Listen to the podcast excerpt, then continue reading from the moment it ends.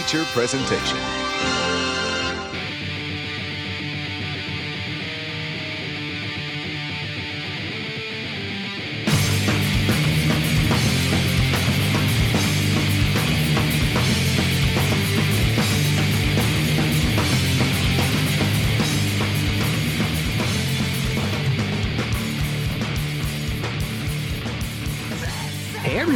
Welcome in to another episode of the Florida Sound Archive podcast. I'm your host, Jeff Kaiser. And if you are tuning in, whether it be on YouTube or you're listening anywhere else you get podcasts, you know what time it is. It is time for a new episode. I have a guest on with me. And let me tell you, I am just really excited to have this guest on because a lot of other guests I've had on have brought up this person over the course of many, many interviews. And that person's finally here, ready to tell his story. Drew DeMaio. Drew, how are you, my friend? I'm good, Jeff, man. Thanks for having me. Thank you. You and I actually have uh, a little bit in common here. And I think kind of going back to some of our roots, because uh, you and I both went to high school in Coral Springs. Yeah, yeah, absolutely. Um, which I think if if you ever spent time uh or you ever grew up, you know, just east of the Everglades, I think there's just like this sort of this natural bond that just happens from being kind of in the middle of nowhere, really, you know. It's like a at least that's the way kind of I perceived it when I landed there, you know. Um yeah, Coral Springs. I have I have some wild memories of that of that city of that town, and I I don't think I've been back there. And I could say South Florida as a whole, but specifically Coral Springs, man. Like anytime I meet somebody that's like, yeah, Coral Springs, and it's rare, you know. But there are this just these moments where you meet somebody, you know, in my work or just uh, wherever, you know, and uh they mentioned Florida. I always ask, like, oh, you're from Florida. Where, where are you from? And you know once in a while i'll get like oh broward county you know dade miami you know west palm beach and then you know it's always like a conversation from there. Um so i'm, I'm a native new yorker and uh it was a huge uh, huge culture shock. Like it was really different and, and there's a lot that that goes with that but my grandfather moved down there in the 60s um and uh you know he was a, a lifelong uh long island and brooklyn guy and um, he uh, you know he just you know whatever like he had some sort of health issues or something. I think it was like a, some sort of you know arthritis of some kind. And and he he wound up moving down there early when my dad was just uh, like fresh out of high school. Boom he's out my dad's out of the house. Boom he's him and uh, my grandmother moved to um, st petersburg. So we spent a lot of time in florida as kids uh you know visiting my grandparents and uh yeah it's kind of i guess going on in a different direction already but um this is how i i work so uh so yeah so i remember my mother asking me once we were we would visit my grandpa and we just had a, it was always great you know we'd see the theme parks and we'd go fishing and we'd hang out on the beach and you know it was it was it was awesome you know like and my grandpa was a was a really great guy and um so going down there was always so amazing and i just always remember like getting off the plane you know when you get into the you know the catwalk there you know and it's like boom this like wall of like humidity and hot air like like you're walking into an oven just hits you because prior to that you've been in this air conditioned tube for the last you know 3 hours and then prior to that you were in gray cold you know disagreeable weather so it was just like oh man, even as a kid, I just remember like getting off the plane feeling like, whoa, like we're on a different planet. You know, this place is so crazy. And uh, my mother asked me once, you know, we were going through a school zone. I mean, I could have been more than 10 years old. And I remember looking at the uh the kids and I go, Mom, look at all these kids, you know. She's like, Yeah, yeah, yeah. Would would would you ever want to live in Florida? And I was like, You mean I can live here? You know like i didn't know that like to me the, the to me florida was was and i don't i don't mean this to kind of feed into the stereotype that all these old people live here but i just didn't know it was for children you know um, I I just associated with my grandparents and older folks, and it just never occurred to me that it was a place that people lived. It was a place that people went to go on vacation. Did you have your first concert experience in Florida? Um, my first real rock concert was Motley Crue and Guns N' Roses. And Guns N' Roses opened. They were the opening band. And this was in my freshman year of high school, which would have been 1987. And they played they played at a place called uh, the Hollywood Sportatorium. And um, now, admittedly, at this time, and I love Motley Crue. Like, they'll just put it on the record that I'm a Motley Crue fan. Um, at least when it comes to you know their their older records, you know the first couple records, and you know maybe Theater of Pain, their third album. That's about as far as I go, I think. Um, but I but but I really wanted to go to a rock concert, and I'd never been. You know, we were we were poor. Like my mom, we you know we were dirt fucking poor, and there was no car, no access, and and certainly no internet, and uh, didn't really have any friends that had cars, at least not at that point. And uh, you know, Hollywood Sportatorium was 45 minutes away. You know, this was Western, well, Hollywood, right? So I couldn't even tell you where it was. I know it's not there anymore, but right.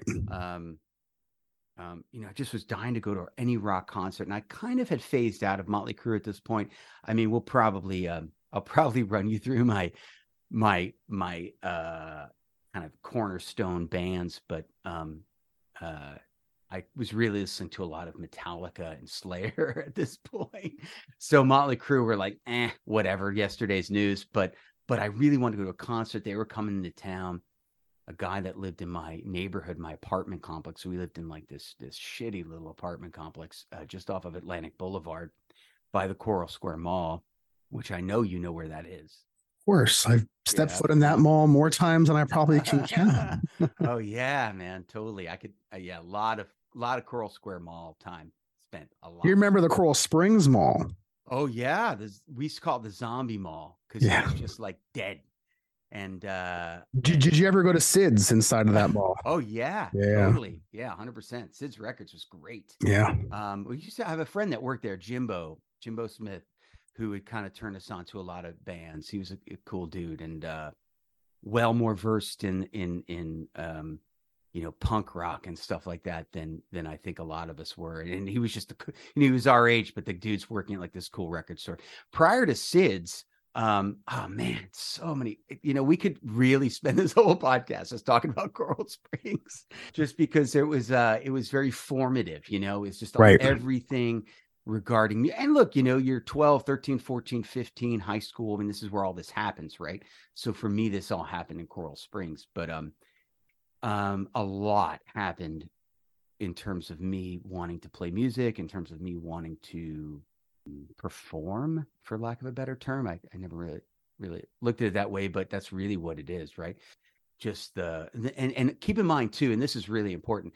That you know, this is the early days of MTV, and my parents, you know, my dad, you know, was a, a real kind of he loved his toys and he liked technology, always running around with the you know the earliest latest technology with video cameras and stuff like that. And I, I really thank him for that because it really got me interested in in not technology in the way of computers, but in the way of like you know utilizing tools to express yourself, you know. And that and he was a very expressive guy. So uh, even though he wasn't particularly a musician or anything, but you know, I think uh, he always put me and my brother like sort of on stage anyway. Drew, get over this, get next to your brother. Okay, smile. And he was like the director, you know, okay, do this, you know, da, da, da. and um he he was also like kind of a, you know, he was a businessman. So it's like, you know, to him it was like, you know, I don't know why you're only in one band. You know, if you if you're in like 10 other bands, you have more chance of making it. You know, like that was his philosophy, you know. And uh, so I think I, I think you did you fulfill that that uh that, that promise well, maybe that was made yeah but but only out of just like yeah yeah i'll play with you guys yeah i'll play with you guys like i was just always you know eager to to do to do something you know and part of it was because nothing i ever put together lasted very long you know uh and that's sort of just like you know can be just the life the life uh, cycle of a lot of you know collaborative projects just they just hit a wall you know it's like any relationship you to point where it's just like eh, it's not fun anymore or you move on or people move away or you know just just not there anymore but um yeah so anyway my dad you know was cable tv i can watch you know the playboy channel and all my favorite old movies and he was a big cinephile my dad loved movies and and I we do, I do too. My brother and I both were were just we spent every weekend in, in the movie theater. Like, hand, you know, he was really into cinema, and he always knew all the actors. Like, ah, it's all that guy, and you know, somebody he grew up with watching in the fifties or the sixties. You know, so. uh What's one of your favorite movies? Um, wow, I have, have a lot, but it um, could change. It could change in in an hour from now. I- But what's I- one that comes to mind? one of my favorite movies, I mean, has to be John Carpenter's The Thing. Heck, Have you ever seen it? Have, ever have seen it? I seen it? I've seen it. Yeah. I've s- I've seen it as many times as I've been to the Coral Square Mall. yes, that many times. Amazing. Honestly, maybe more yeah. now. Yeah, maybe that more. was a so you know good. Funny we're talking about movie. So my dad was had no qualms with bringing us into rated R films. Like I think he kind of looked forward to. I think he thought it was like kind of like his way of being like, yeah, fuck you. I'm bringing my kids into this fucking movie. Like you know that's what's happening right now. So we saw like Scarface in the theater, you know, and uh, but the but you know sci-fi horror that was our thing man you know fangoria magazine and uh obviously the star wars films and and he took me to all those in the theater you know when i was you know very young. I he went took me to see, see airplane in the theater you know? It's just like who like who takes their kid to see airplane? Which let's be honest is a is a is a comic gem but yes, yes, it is. in Did a my lot, mind did a lot of these did, did seeing a lot of these movies and also even some of the the scores to some of like the, the the film scores did any of this have an influence on your music in some of the bands you played with over the years I, I think so. Um, so Alex and I actually worked at a at a job together where we sold vintage movie posters run by this guy that managed movie theaters for many, many, many years and had amassed this collection of like original movie posters. So and um, we worked at this this this job together at so I had met him, but I knew he was like in one of the local bands, Ankle Biter, and I liked the band, and uh, we we knew each other right away, and and we connected over that. We we connected over music, we connected over film, uh, we connect, you know, cinema, we you know, just a, a lot of things like that, and he was just so different than anyone I'd ever hung out with in high school. Like as a high school was my metal dudes, and you know, after high school, my punk rock dudes, and and this guy didn't he didn't know any really come from much of any of that.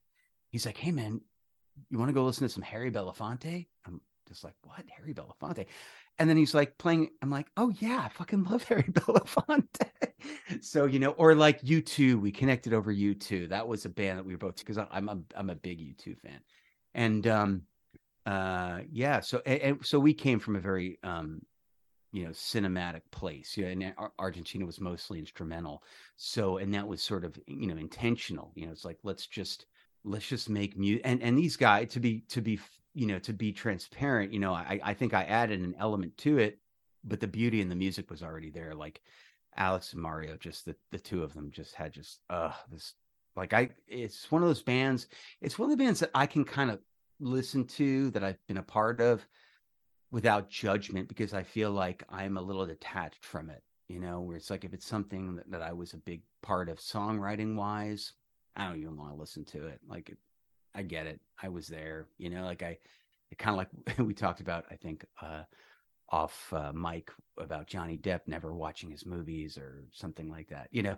So Yeah. it's like, yeah, uh, but I can listen to Argentina, you know, I can put that music on. So, um, but again, you know, it's that that cinematic thing. I love, yeah, movie soundtracks, absolutely. You know, um, I was lucky, you know. Uh, I feel like there's just so much to talk about that builds up to like my music stuff, but and I'm happy that you know anyone would want to hear it, but um, I was very fortunate, you know, like you know, I, I think, uh, you know, I I lived in an apartment complex it was just I feel like it was nothing but like divorced moms doing their best to try and like keep it together for their kids.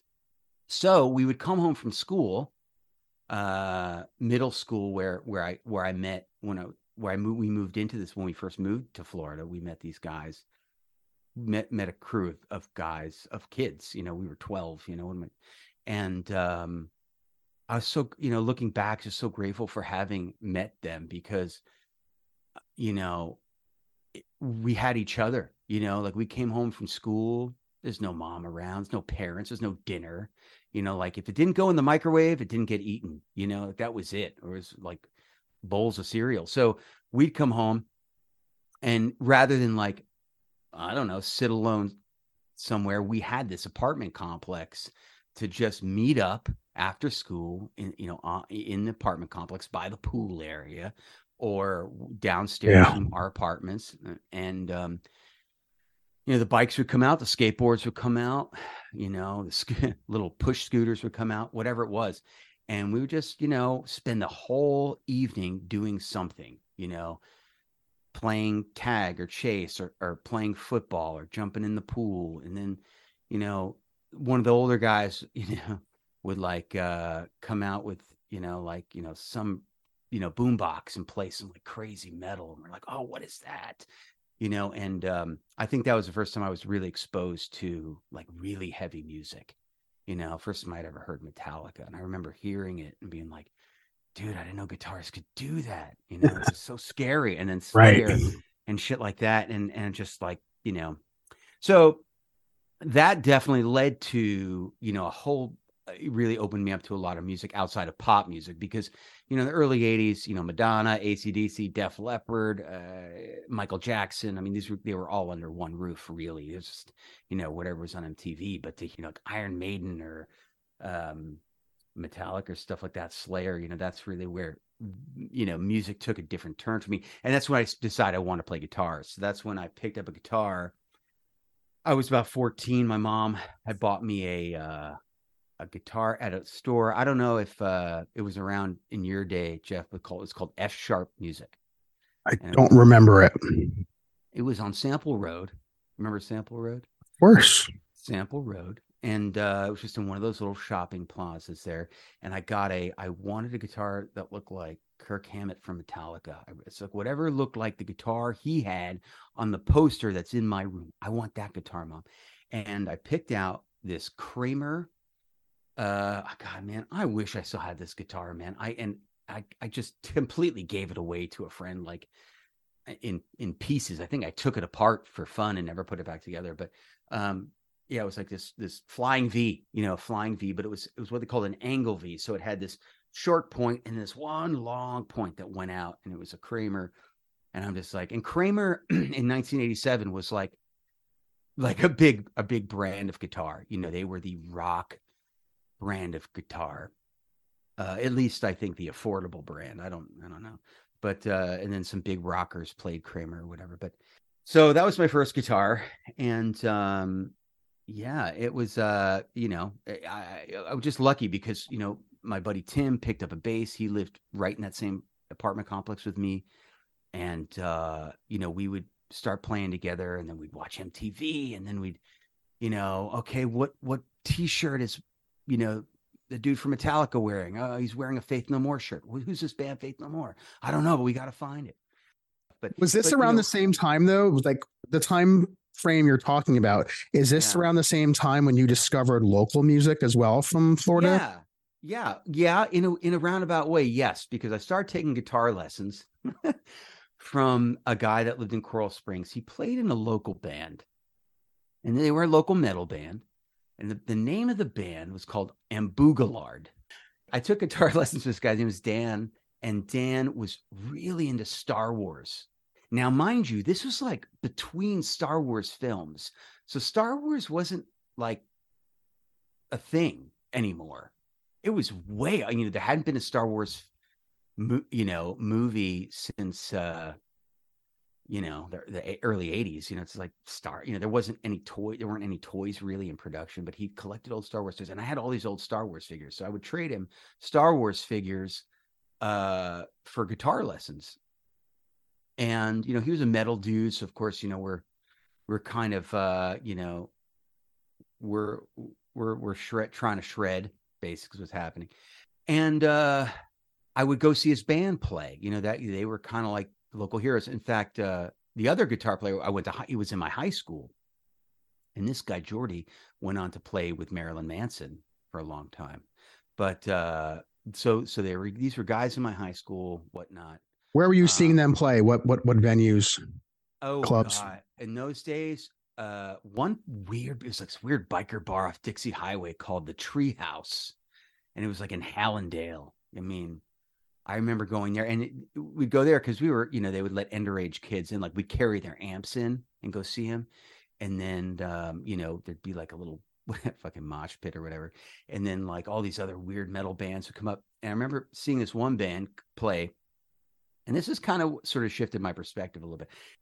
Okay the name of this band kind of says it all but the name of the band that they played with that night was called nazi satan.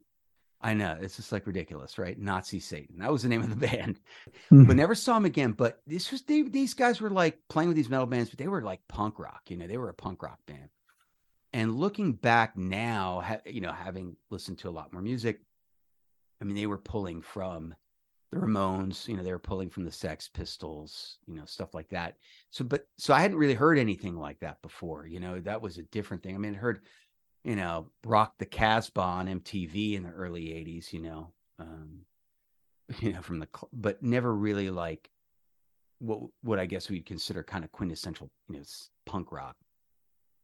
But I loved it. I was just like, dude, this is something different. You know, this is, it's not the chugga chugga it's something else and it's like far more angrier and it's just i feel like it has something way more important to say perhaps so strangely enough i, I can't believe i'm talking about that band i it didn't even occur to me until this conversation That's good. But- That's but good that hear. night at the treehouse going there to see a band called Amboog-a-Lard my guitar teacher's band they played with another band called panic and they were another kind of uh, thrash metal band and and the the drummer of that band worked at uh, a record store called Uncle Sam's, and Which you one?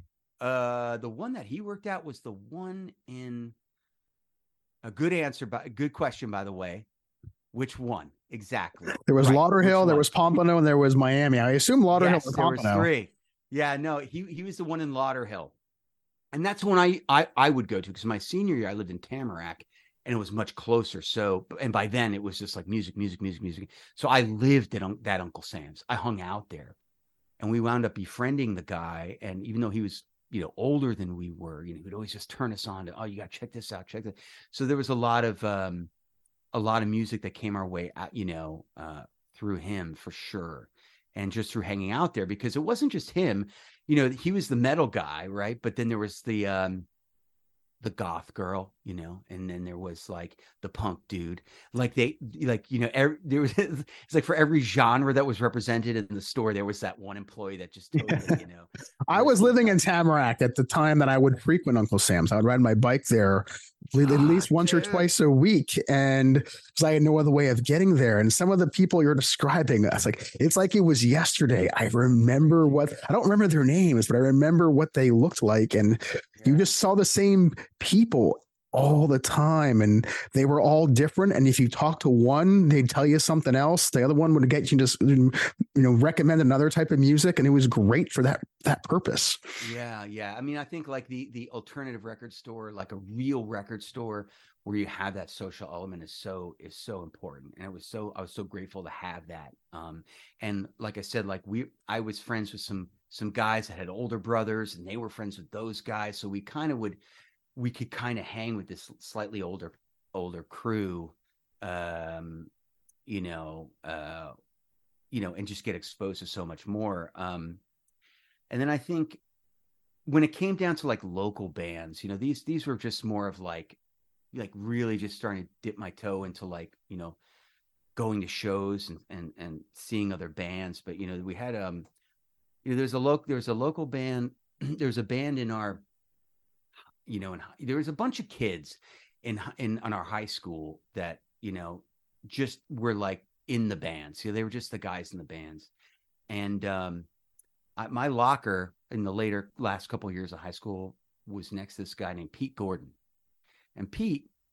um, super cool dude, you know. But I felt like he was just like way cooler than me, you know. Like he was just saying all this crazy stuff, and he smoked weed, and he would just show up in like you know Bob Marley shirts and like tie dye shirts. But he'd also, you know, like was playing in a punk band. Um, I don't know if it was Radio Baghdad at that point.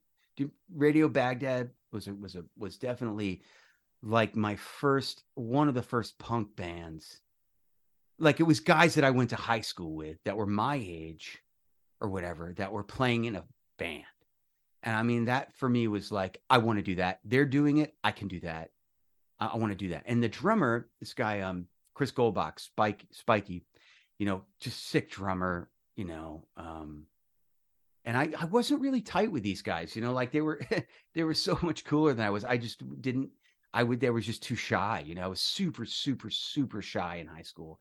And uh I but like I just knew like whatever they were doing, like I just really needed to be a part of it. So I picked up a guitar and that's kind of when that when that really started happening. Um and then, you know, fast forward high school, you know, I get out of high school and then it's just it becomes like, oh, I just want to learn how to play guitar. I just want to start a band. So me and my my high school friend Craig started playing music together. Uh, I had moved out into my my own apartment. I was going to community college at Broward Community College, working at like this pizza place in in Margate, and everything was just. I went to BCC too. There's another yes. common common uh, common bond, dude.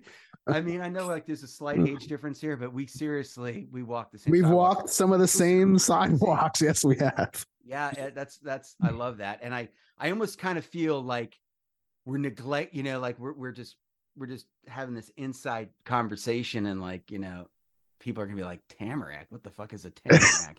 you know, so um, and uh, my answer to them would be like, well, you don't really want to know, but um yeah so uh you know and you know playing in bands like really helped me kind of just get out of my shell and just made me feel kind of like I could contribute something, like I had value and I could be a part of something. And l- crazy enough, you know, the guys that I grew up with, the guy, the friends that I made very early on in high school were all on the same page. So even though we weren't the cool kids and, you know, uh, we had each other, you know, and that was, that was that was super helpful to me. And i'm still very close with with a lot of those guys. Like we still you know my god I mean, 40 years later 40 more than later, more than 40 years. like well, yeah don't mean, count. Yeah, don't don't yeah, even 35. count. Don't even count. Let's call it 35. It'll years, make you feel you know? bad. Don't count. Yeah, I know, I know. but I'm, I'm grateful for it, man. I'm, I'm thankful for it. And they're they're awesome dudes. Like they're guys that play music. They do, you know, they're tattooers. They're you know, they're artists, they just do amazing shit. And it's just like makes me feel like, okay, like we were total outcasts, you know, and that is and that's where we were meant to be, you know. And um, sure. and uh it just it just made me feel like really good because I never felt like I was never good at sports, the team thing. You know, I spent a lot of time by myself in my bedroom, you know. Was so, that uh, first uh, early band that you were kind of getting into? Was that oh, Gus? Gus, yeah, yeah, yeah. So Craig and I started playing in Gus. Craig and I met Craig in 10th grade. And I uh, you know, it's funny, it's like, you know, it was really all about CDs. You know, like CDs were coming coming affordable and popular, and it was about the sound quality. So I remember trading a whole bunch of vinyl records that I had. Wait, I think maybe it was another guy, but I remember selling Craig a bunch of records. But we would do that. We'd buy and sell records. We, we, you know, we were we were really into records, even and um, you know, we'd go to record shows together. Funny, I was looking through my records I still have this Black Sabbath record, the first Black Sabbath record, signed by Ozzy. Not, I think that I bought at a record show that me and Craig went to. That was like in Lauderhill or something like that. Anyway, just a lot of uh, you know. So Craig and I started playing in Gus we started, you know, this this band. We knew we wanted to be kind of like at the time.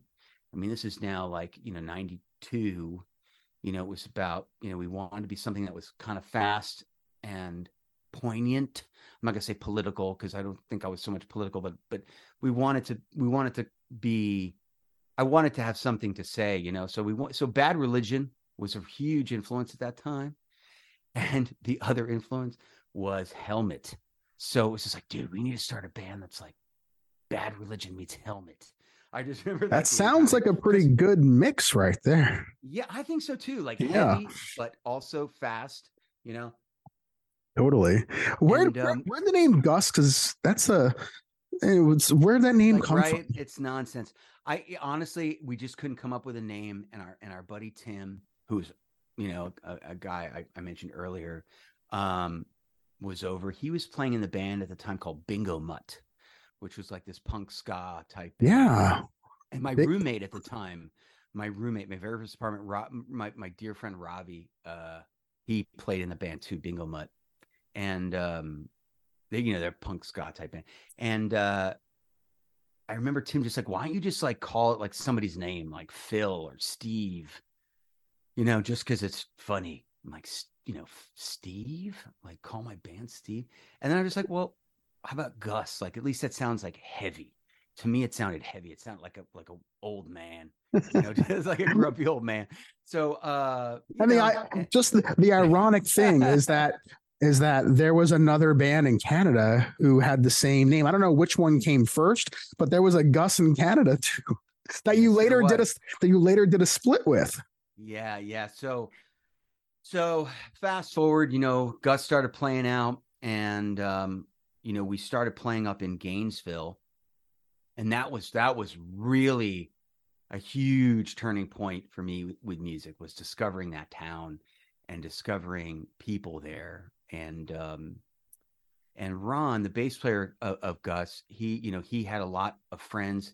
He was really tight with the guys in a band. And this was another actually really influential south florida band load who i'm still to this day just absolutely love. And and one of the when i started playing in bands when i started becoming you know like a little more involved you know they were one of the first bands that just blew my mind. Like I just they were so good and just had this just fucking raucous energy. And it was it had metal and it had nirvana in it and it had bad brains in it and it had you know ramones in it. It just it had it all you know it just it just and um so we would go see load anytime we could Where were you? See, what place? What venue were you seeing them play the most? Uh, I mean, in those, I mean, Churchill's Mm. was like that was our CBGBs, man. You know, Yeah. Churchill's was the spot, and uh, you know, other places like the Plus Five Lounge and Davie would have shows. I feel like it was an old, like, dying rocker strip bar, but they would have a lot of good shows. I mean, and uh, we we would play there. Uh, a lot of touring bands would play there. Um, and I saw a lot of good shows actually at the Plus Five. That was a great spot, and it was at a big, you know, parking lot. It was in like a plaza off of, I, I'm guessing 441 or some something like that, and um, and you know, so it could be a good hang, and that was part of it too. Like I think of going to a lot of shows where we just hang out in the parking lot, you know, and the and it was just that was part Yeah. of it. It was like so, and then sometimes you went in, sometimes you didn't. Sometimes you didn't have money to get in. You know, it's just like so. That was that was definitely kind of uh, part of the, the social element. But um, What do you remember from the first? track. But That's okay. What do you remember from the first uh, demo that Gus recorded? yeah, You know, where, that, that, where did you record it, and what do you remember from that? so so the the demo, the first Gus demo, and that was my first time ever in a recording studio. And and there we recorded at a at a at a studio that was like I think it was in Boca or Deerfield Beach, somewhere in there, maybe like yeah Coral Springs. I don't remember, but somewhere in that that North Broward area, and it was called Live Wire Studios. And it was a full on like rocker metal spot. And we were we were gonna record three songs. I don't know how we wound up there they had rehearsal spaces there too, like where you could literally just like, you know, go in and, and play on drums. And I think we did that a couple times where they had equipment there, but then they had a full fledged, like, you know, recording studio. And uh you so this is interesting. At the time, this was very early on in the days of the band. Excuse me. And we didn't really have a I think a permanent member. So the the the bass player of the band was our friend Matt Fox he was actually i guess technically you could say he was the first member of the band right matt went on to do uh like more metal hardcore bands like Shai Hulud that was that was his thing like he that's still his thing i believe like he's like probably the only surviving member of the band um Yeah. and at the time uh and matt is i mean i'm going back you know 1993 here. I couldn't. I probably haven't talked to him since 1995, uh, at least not in person. But um, he was such a talented dude. Like this guy could rip guitar. You just just saw him. He was just like a machine, and then he could play really fast. Uh, drums. He was like a sick drummer, just super fast. And um, we hung out a lot in those days, and it it was it was great hanging out with him because um, we would argue like crazy. He Matt was like a debater, and he was someone that loved to analyze songs, and um, so he played on the first Gus stuff, and then um, yeah, that recording experience was crazy because like it just like never been in there before. The guy recording us was just like couldn't be bothered, you know. He just like didn't care what we were doing, and you know we had like one kind of fast punk, punk rock song, and then one I really loved Jesus Lizard. That was a band that I really loved. So I, I really love dissonant chords, you know, and um, uh, Duane Denison, you know, favorite guitar player of mine. He just loved how he would just use just bend notes, you know, bend strings, um, you know, out of tune with each other to create like a new chord. And I just I really love doing that and, and uh, trying try to you know incorporate that into the music at the time and um and uh the, yeah i mean i don't know it was just our first demo i mean i was excited you know like to me yeah. i never thought i'd get that far you know it wasn't even really about oh, i want to be a rock star it was just i just want to write a song and then you write a song okay i just want to jam with like one other dude you jam with one other person and then it's like i want to i want to record something i want to play out you know it's like you set these small little kind of milestones or goals and uh and uh you know i never thought you know i would I would get to travel. I never thought I would get to put out lots of music. I never thought anyone would care about what I have to do or say. so, um, you know, that was, and, and to be honest, I don't care, to be honest, I really don't. And I never did. And that's, that's to a fault. So like I probably should. Um, all I cared about was how much I liked something, you know? And if you didn't like it, then maybe I'll probably wind up liking it more, you know? I, I think what really set me on my path in terms of how I think looked at myself. I God, I feel like is this therapy? Are you my therapist? Uh, I uh, I had this. Not teacher. tonight. yeah. Oh, okay. You're off tonight. I am. That's right. I forgot. You're off the clock. But um, yeah, I think you know. I think you know when you kind of realize that you're sort of a you know you just don't fit in with everybody you know it's like it, there are just these moments that kind of tell you and i'm not i'm not saying like oh yeah man i don't fit in i'm like you know i don't know it's not like that it's just like you know you feel like you're doing something wrong and i think a lot of people that are artists a lot of people that are musicians and specifically people that i think find counter culture experiences feel you know they just feel like they don't belong somewhere. I mean that's that's a cliche you know everybody knows that you know? And um i knew i just didn't belong. And you know i i'd showed up to school as my 11th uh grade year and i was i was a really big fan of the of the band voivod. I'm still a big voivod fan. And um and and i shaved my head like the bass player um he had this really cool he had long hair but he had this like half of his side was just bald it's like oh, that's so badass. And I, I saw his video on on Headbangers Ball, and I'm like, dude, I'm totally doing it. So I did it, and I show up to class, and I, I show up to my my history teacher's class. This guy, Mr. Carson, I'll never forget this guy. And I could go on about him, but I'll keep it simple. You know, he would just like, just constantly say about, man, you know, I fought in Vietnam. You you kids don't know how lucky you have it. Blah blah blah. You've never been in a foxhole filled with fucking diarrhea. Have you been in a foxhole filled with diarrhea? I've been in a foxhole filled with diarrhea. Like like he would say this to the class. He sounds like you know? Professor uh, uh, oh. Terguson and uh, uh, Back to School. Remember that scene uh in Back to School yeah. with Sam oh, oh, Sam oh, Sam Kinison. Yeah, yeah. that's it. Just yeah, reminds me of that of that yeah, which he's going on and on about Vietnam and stuff like that. So oh man, like I don't think that that scene would not fly today. Uh, no, Sam, probably. I don't think Sam Kinison would fly today. I don't think a lot of things uh, fly today.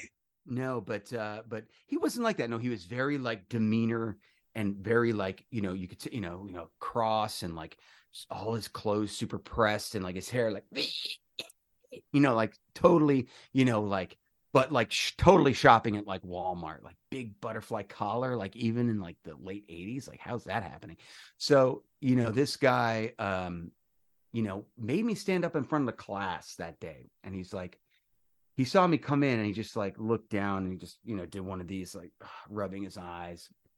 And I wasn't a troublemaker, you know, I was quiet as a church mouse in class. I I didn't really pay attention. I didn't really care, you know, but uh I didn't make problems. Anyway, he's just like uh he's like, Drew, before we get started, I, I just want to I just want to address the class something. And like I say, you know, this is precursor.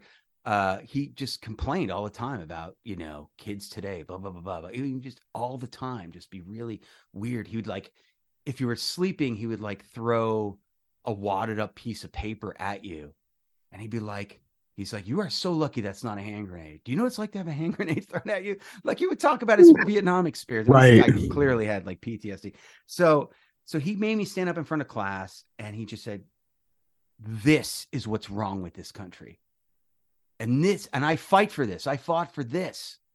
And he's like pointing at me and he made me stand up. And, um, you know, I, I, I, I, I I tried to like shake it off and I stood on my chair and I'm just like, ah, like, ah, you know, I just did something stupid and I sat back down, you know, with half of my head shaved and like all these just like, you know, just like cookie cutter people are all just like, you know, and then it's just like, you know, it was, it was partially traumatizing, but I think the very next day, a dude who sat in the back of the class was like, dude, you're fucking awesome, man.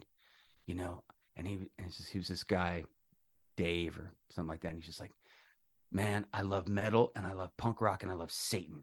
He's like, and I know you love Satan. And I'm like, uh.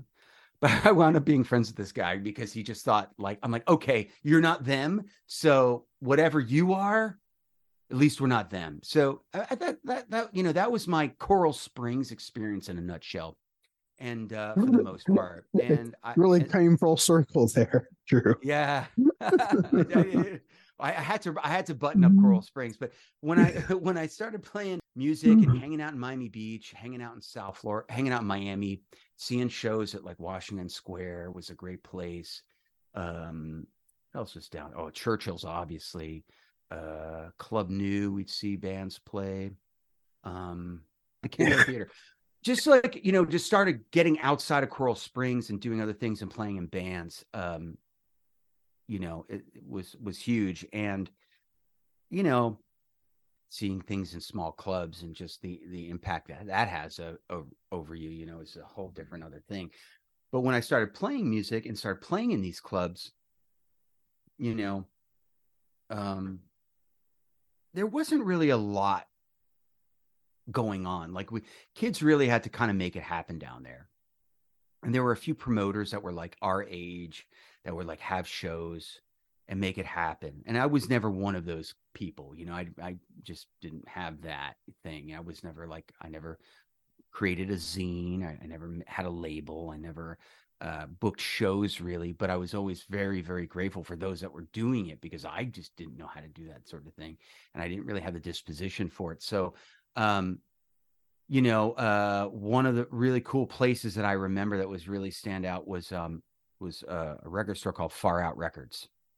So this guy Tim and his girlfriend, I think they're still together, wife maybe Lisa, uh, who I remember was a hairstylist. So she made like really good money, you know.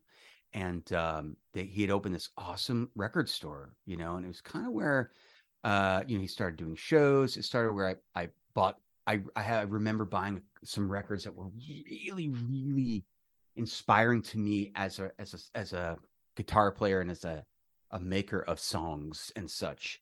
You know, I bought those records there in the early 90s and uh, you know bands like Jawbreaker were really big influence bands like Jawbox big influence Quicksand really huge influence on me at, at that time and um and you know, Far Out Records was a great place. You know, it was a really awesome, awesome record store, and and Tim was a super great guy and very inclusive.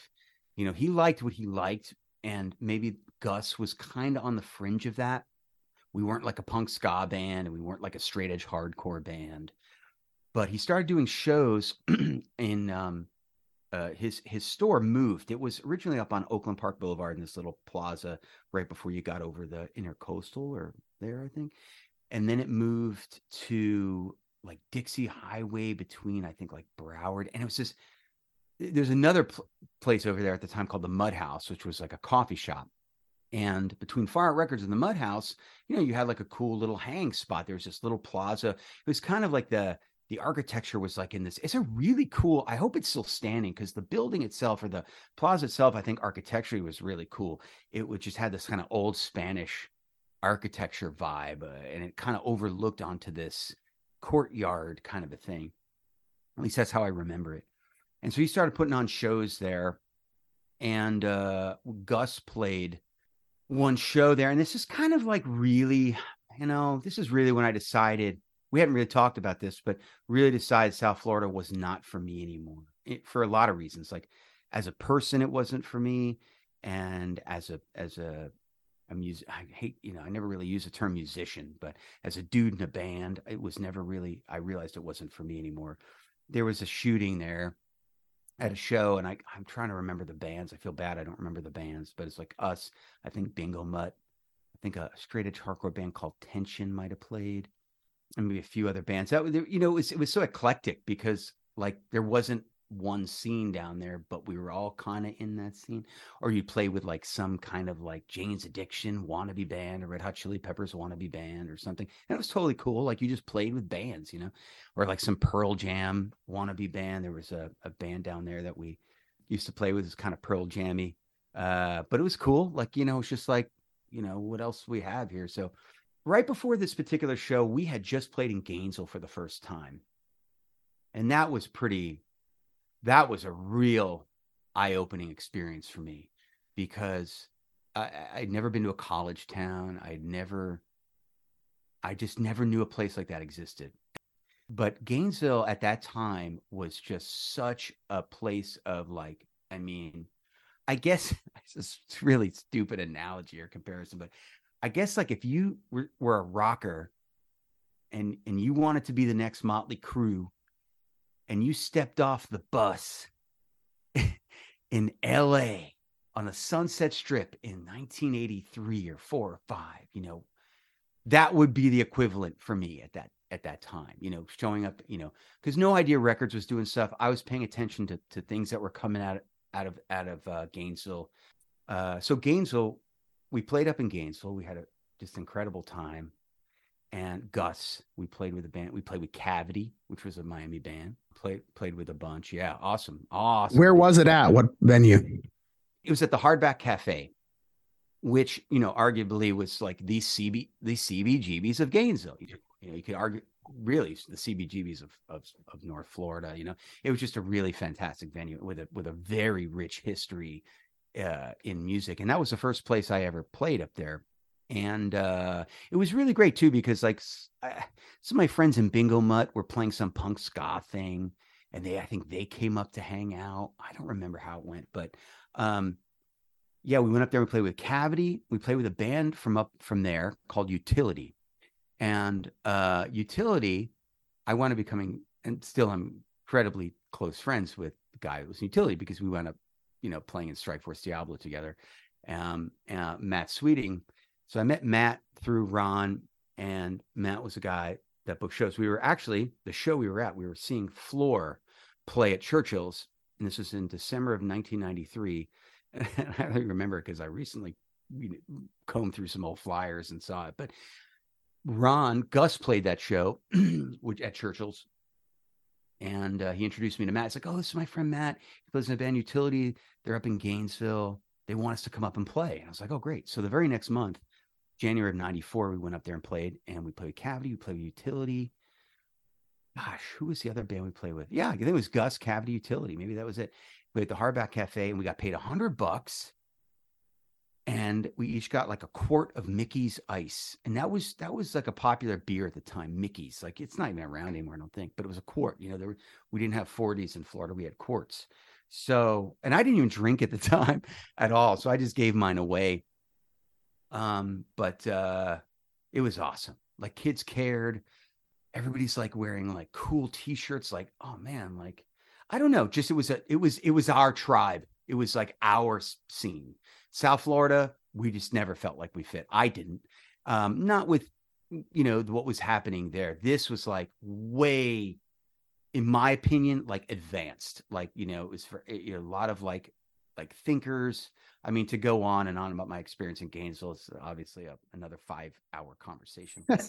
um, uh, but it was that, it was it was important though, a very important part of your life. Important. It helped to shape who you are in probably more ways than one. And the time that you were playing up in Gainesville, you mentioned how it was more your tribe. The audience, the kids that were coming out to see you play, Talk about the difference between that and maybe some of the gigs you had in South Florida. I mean, it was just no violence. I mean, that was the, that was the first thing. I was like, dude, like everybody's just like having a good time. And I think there was a, a lot more of a feminine energy there. You know, I mean, girls were girls were in the front watching the bands. And uh I really like that. Like everyone was involved. It felt communal.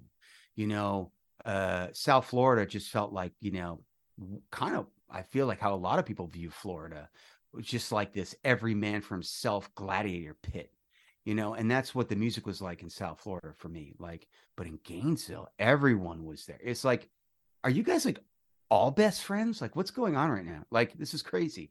So, the lack of violence, the tremendous generosity, you know, feeding the bands, being stoked to brought bands there, paying the bands well, you know, for you know, a hundred bucks then was that was insane, like you know, and everybody's just digging the music, and you weren't st- playing at like the Rock Solid or the Plus Five Lounge, some like dilapidated old strip club.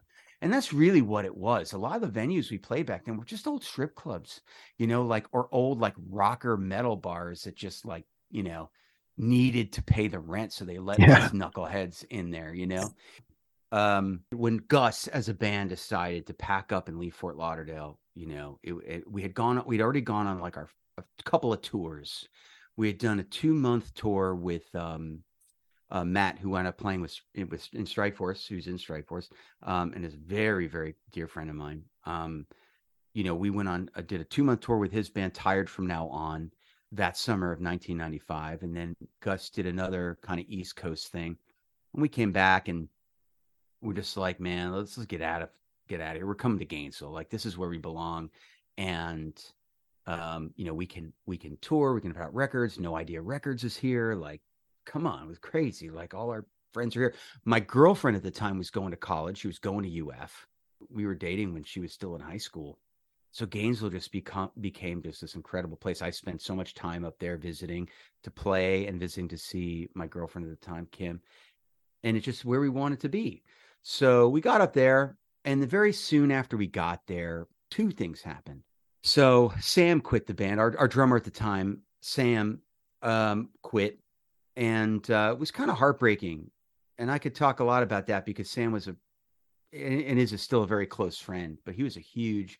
He he was like the first really amazing musician I'd ever played with. You know, like a real drummer. Like this guy's seasoned. He's he's older.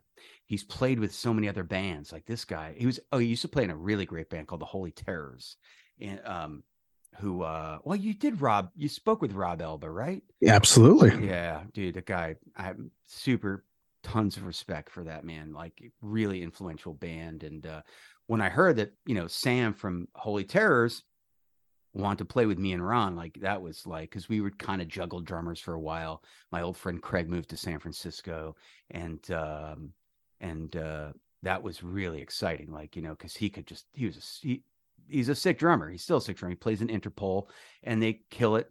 Phenomenal band, and he's obviously been doing that band now for twenty years. And uh, he just elevated the music. I felt like, okay, you know, this can't be just like some like Helmet Beats meets Bad Religion shit anymore. Like we really need to start. You know, I want to become a great band, and I started writing a lot. I started reading a lot. You know, and uh, I started really working on lyrics. You know, that became very important to me. I wanted to make sure that I wasn't just saying things. I didn't care if I said important things. It was just more about you know what was coming out, and the the use of the English language was something creative on top of the music. So and uh, and and Sam brought a lot of that out in me because he was just more mature. You know, he I was super shy. I had, you know, hadn't really been with too many ladies. And this guy, you know, it's just very, uh, he was just very mature, very worldly to me. And he introduced me to, to my first cappuccino, you know, and he would tour like, you know, he would come on the road with an espresso maker and like a paper bag. You know, that was like a thing he would do. And I just thought that was very adult. yeah. And I, yeah. Yeah, I'd be happy with like Dunkin' Donuts with like, you know, half milk and like 10 sugars, you know. So um, he and coffee and just like good food and a lot of great music too. You know, Sam uh, is a an absolute uh, encyclopedia Britannica of of music and culture. So he's he was just really influential, and we would just you know sit and listen to music. So we packed it up. We came to Gainesville, but soon after, um, see, I get I get sidetracked really easy, Jeff. I'm sorry, man. I see now. I see why these things get to be three hours but but you know, the, but there are so many people who have been there on this journey that you have connected with or were influential to you or whatever it may have been. So it's great to be able to hear some of those stories and some of those connections. And Sam has been brought up on the podcast many times, especially when Rob was on, of course, because we talked yeah. a lot about the Holy Terrors. Uh, yeah. yeah, yeah. That makes yeah, of course, of course, yeah. And um I mean, I guess maybe I, you know intentionally you bring up some some characters that were just you know came along that really helped to steer the boat, you know. And it's it, sometimes you don't you know you don't you don't think about them until you start rambling and then they then they just uh they show up in in your consciousness and and you're like oh man I, I have to I have to mention this person. But but yeah, Sam quit. He went. He moved to Chicago and then went on to New York. And and Gus recorded some st- extra stuff with him that um, really never saw the light of day. Uh, and then and then uh, yeah, he landed in New York in the late '90s. At that point, I'm you know I'm dug in in, in Gainesville big time. And uh, so Strikeforce kind of came out of sort of a, there was almost like a, an in between. So Gus had had a tour booked with Hot Water Music the summer of 1996. We were like, I felt like on fire. Like we just really wanted to create, create, create. You know, we had no idea behind us. Hot Water was really starting to gain some attention. I had seen them for the first time play the summer before at a festival in in, in Cleveland, Ohio. Uh, that that we were playing, Gus was playing, I think, or maybe we just went to. Um, I don't remember, but um, and they just blew my mind. You know, hot water music, just so much energy and just like just raw and just just so ferocious and so engaging with the crowd and great songs. I mean, the songs were great. You know, if you strip back, and they played absolutely terrible equipment at that time. You know, they toured in this tiny little minivan and played like crate amps, like the worst sounding amps like ever. But um, uh, but they were just such a phenomenal band. So I was very excited. We became friends with them and played up with them a few times. I think you know uh, between that that summer and the next summer. So I was really excited to go on tour with them. Sam left, and then Ron just just like, dude, I'm out. I'm going back to Miami. He's uh he's just like a, a diehard South Floridian, and he never felt I think comfortable in Gainesville, and uh and he went back home. And then at that point, I was kind of bandless but there was like this space on the tour. So, so before Ron left, and this kind of melts into Strikeforce, um, Chuck Ragan said, "Look, I got this friend down in Sarasota. His name's Kevin Scott. He plays drums. He's an awesome dude. You should have him come in and try out for Gus." So he came up. You know, uh, we jammed a bunch, a couple times, and then Ron just wasn't feeling it. I don't even think it was it was Kevin or not Kevin. I just think he was unhappy to be there. He just wanted to go home, and uh, essentially, he left. And now I have Kevin, and then I was living with uh, sharing a bedroom with um, a, a, guy named Will Good, who uh, um, actually really good musician. I don't know what he's up to these days, but um, he cool kid, really cool kid. And um, so now I have Kevin I have Will, and we start this. And I said, guys, look, if we just start a band and write like six songs, we can go on tour with Hot Water Music. So that that summer, that's what we did. We wrote six songs. We called the band the Union of June because that's when we had gotten together. The Union of June.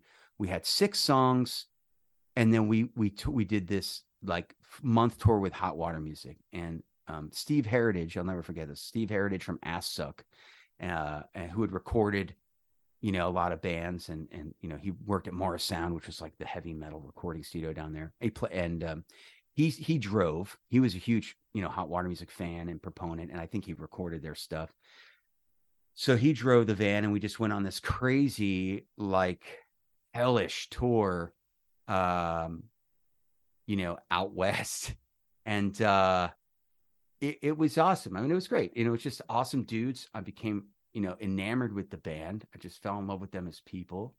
And uh, George, when I went on to become roommates, a drummer, um, and uh, I just texted with him the other day, and um, it, it, was great. But when we got back, um, you know, it was just sort of like uh, I think Will left. He moved to San Francisco or Baltimore, and I and, and me and Kevin became very close.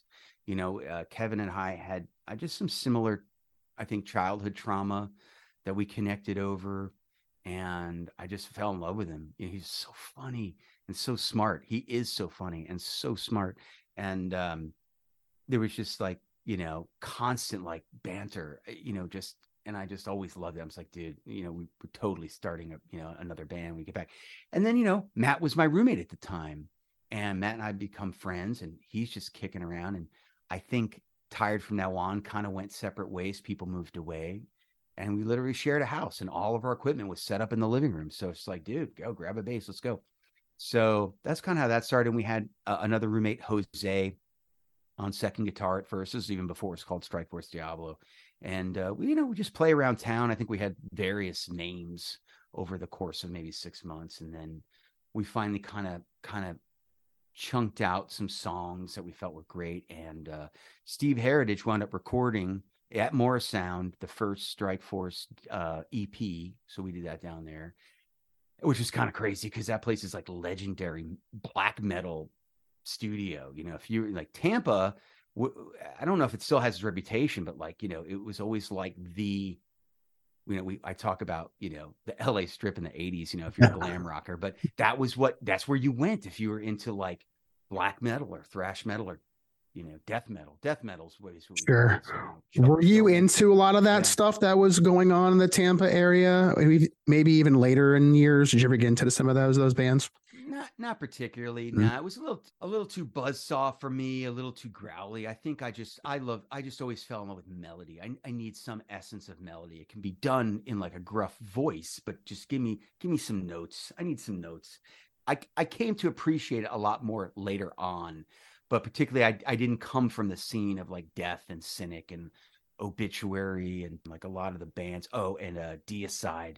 And then that, a lot of that kind of centered around florida. That wasn't my vibe but i i loved that it was happening. So we when we recorded i think uh, one of the guys from deicide walked in and he's like driving you know this this black uh you know 68 camaro or something all black tinted windows. And if i remember correct you know he had like an upside down cross burned into his into his head and I was like, damn, this shit's real down here, man. So that was kind of intimidating. and then the band that was recording in the studio next to us was a band called Jag Panzer, who I'd never heard of. But if you look them up, they're just like a legit old school metal band. Anyway, so that was this first Strikeforce CD, and it and and we let kind of Steve do what he wanted with it. Like we recorded on his amps I didn't know the first thing about sounding good or recording or anything. So Steve kind of gave it, I think, kind of a metal kind of vibe because that's his world, right? So, you know, I think when we first mixed it, I'm like, yeah, I want I want the guitars all the way to the right and the bass all the way to the left. And he's just like, no, you don't. I'm like, yeah, it's gonna be awesome. And he sent, he's like, all right. He sent us a, a mix or something, or you know, we left with like a mix tape, you know, because it's not like he's he's emailing us mix in those days. So like we left with the tape and we at home listening to it. And I'm like, oh yeah, that does sound terrible. you know, I just thought it'd be so cool because, you know, Matt's over here doing his thing and I'm over here doing my thing, but no concept of like, you know, how any of that really works. Um, and I wanted it to sound raw. We were a raw band. That's how I was. So he made it sound definitely a lot heavier and a lot more, oh, like, you know, than we were, but I was grateful for it. Like I was very, you know, still still to this day, I think it's, it's the best stuff Strikeforce ever did. When we play any of those songs off that first EP, I mean, that's just like it's kind of like the hits. We enjoy playing and i think it's the stuff that anyone who is a fan of the band all like 12 of you out there um that's typically what they want to hear. So um i i sense. So um but it was great. I mean matt sweeting has been a um in fact you know i should say this right now you you want to get someone on on your show you you should talk to matt. Um he's one of those guys that in a way flies under the radar because he's he's such a builder and a creator of moment. But you know oftentimes he then walks out of the moment to let other people have that moment. And he finds a tremendous amount of joy in that. And i and i and i really figured that because he's always booking bands doing shows a lot a lot of really great stuff happened at his house you know dubbed the utility house in the in the late 90s and um um, and has done so much and so much for other people and so much for me. He's been a tremendous friend to me. Um, and you know, you know, as someone that suffers with like depression and anxiety and ADD and dyslexia, I mean, you know, he has just he's helped me out. He's helped my family out. Like he's just really been a rock in that way. I get emotional just talking about the dudes. But that's the that's what we have, you know, that's the right. we have. And uh that's you know, I mean, overarching you know that's that's that's what i found playing music i found people like him you know i found i found you know people that that believed in what i was doing saw some value in me that i never saw i still struggle to see and uh and i you know and, made lifelong friends family and um, that that has been the best part of it all, you know. And and um, it's still why I play. Really, is just to be part of that family, you know. And um, there was a comment on the post that I made that you were going to be the next guest on the podcast, and uh, I think Alex, uh, I think is his name, um, AE, uh, AEF 1978. Uh, That's his uh, handle on Instagram. But he left a comment to for you to share some stories about the utility house because apparently uh, he had gone seen. I guess what I, I, never had been, so I guess there was uh, there were there were shows there. Like what what are your yeah, memories so, of that? So, yeah, yeah. So it was you know it was very common you know in in that world to have shows in a house, you know, to have shows in a basement, to have shows at a you know a uh, um, a union hall, you know, wherever you could make something happen, you know, wherever you could gather people and it be okay that it's loud, you know, it would, it would happen that way. And I think that's really, you know, coming out of Fort Lauderdale, South Florida, Miami, where you didn't have that, you know, you just had to kind of work with like the, uh, the, the geography and the terrain there, you know, in Gainesville, it's like, it wasn't reactionary, you know, it was creative. It's like, it was, it wasn't reacting to a situation you were in. It was just it was just bypassing it altogether and creating a new one. And i think that's a better one you know and i and i think that's uh that's what would happen to you a lot at the utility house. So it's just a house four guys live there. Just so happens one of the guys that lived there one was matt sweeting and matt was just a and i don't know really where he got started doing this. Like i don't i never really asked him like you know what you know what was your incentive you know but he just started having bands play in his living room. I mean, that's how I remember it. I don't really know beyond that, which is kind of weird that I did. This yeah. was massive. And had to have been if you're having shows. Yeah, it was really big, like comparatively. I mean, I live in a New York apartment, so everything's massive for me, but but it was just a really big open living room and and it had this little cove, you know, it's like an old Florida style cracker house, you know. So, you know, it just had that kind of like I don't know, like I don't know, northern colonial kind of look to it, I guess. But um, but yeah, all wood floors and a huge front porch. So really great for like the party hang, you know, keg is out there, bands are inside, you know, and it had just this huge like oak door. I mean, the the doorway was just massive, so it was very easy to get lots of people in and out at the same time. That's how I remember it anyway. Sure, it helped with beer too. yeah, yeah, yeah, totally. And as soon as you walked in, boom, mm. like there was a thing, and then and then there was a dining room that connected that and, and drums and and and amps could kind of sit over there while one band was playing and then you know would just get packed and hot and crazy and yeah there'd be a lot of gainesville bands but there'd be some touring bands coming through playing there you know and uh probably don't i don't have the best memory for that stuff like matt it, it would remember every single band that's played the living room. I think, I think I just I just have a you know a few instances, but uh, of just really good times. I think we had, you know, we had like Party Helicopters play. I think Mineral played there once. Who um I, am not doing it justice. Like some really a carp I think played the living room once at the utility house.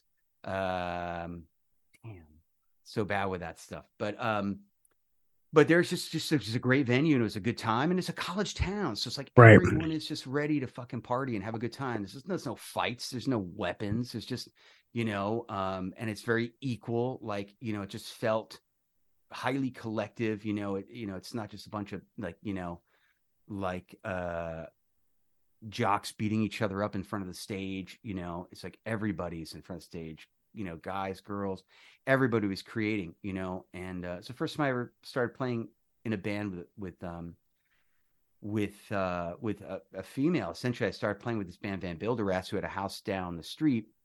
I became friendly with the drummer this guy john weisberg who also plays in asshole parade. We, we we both spent time in yonkers living in yonkers as kids so we would talk about you know but uh, going to uh movies at movie land and going to Dragon's Den for comics and stealing Iron Maiden tapes, some crazy Eddies, and ah, just weird shit like that. So we really connected. We both love thrash metal, 80s thrash metal. So we really connected on that.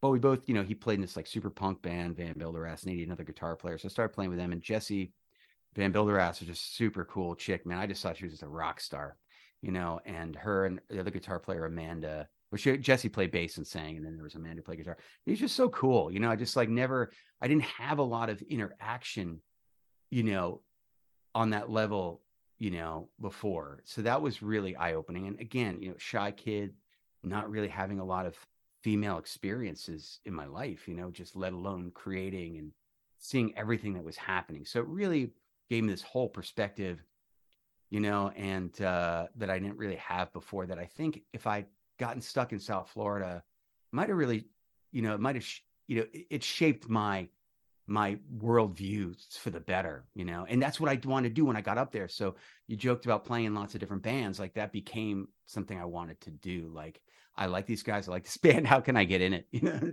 that sort of just became kind of a thing. And um, you know, Vanbuilderass only did a few shows with them, and then Jesse moved to San Francisco, and that, that disbanded. And then John's like, oh, dude, you should play for my thrash band, Asshole Parade.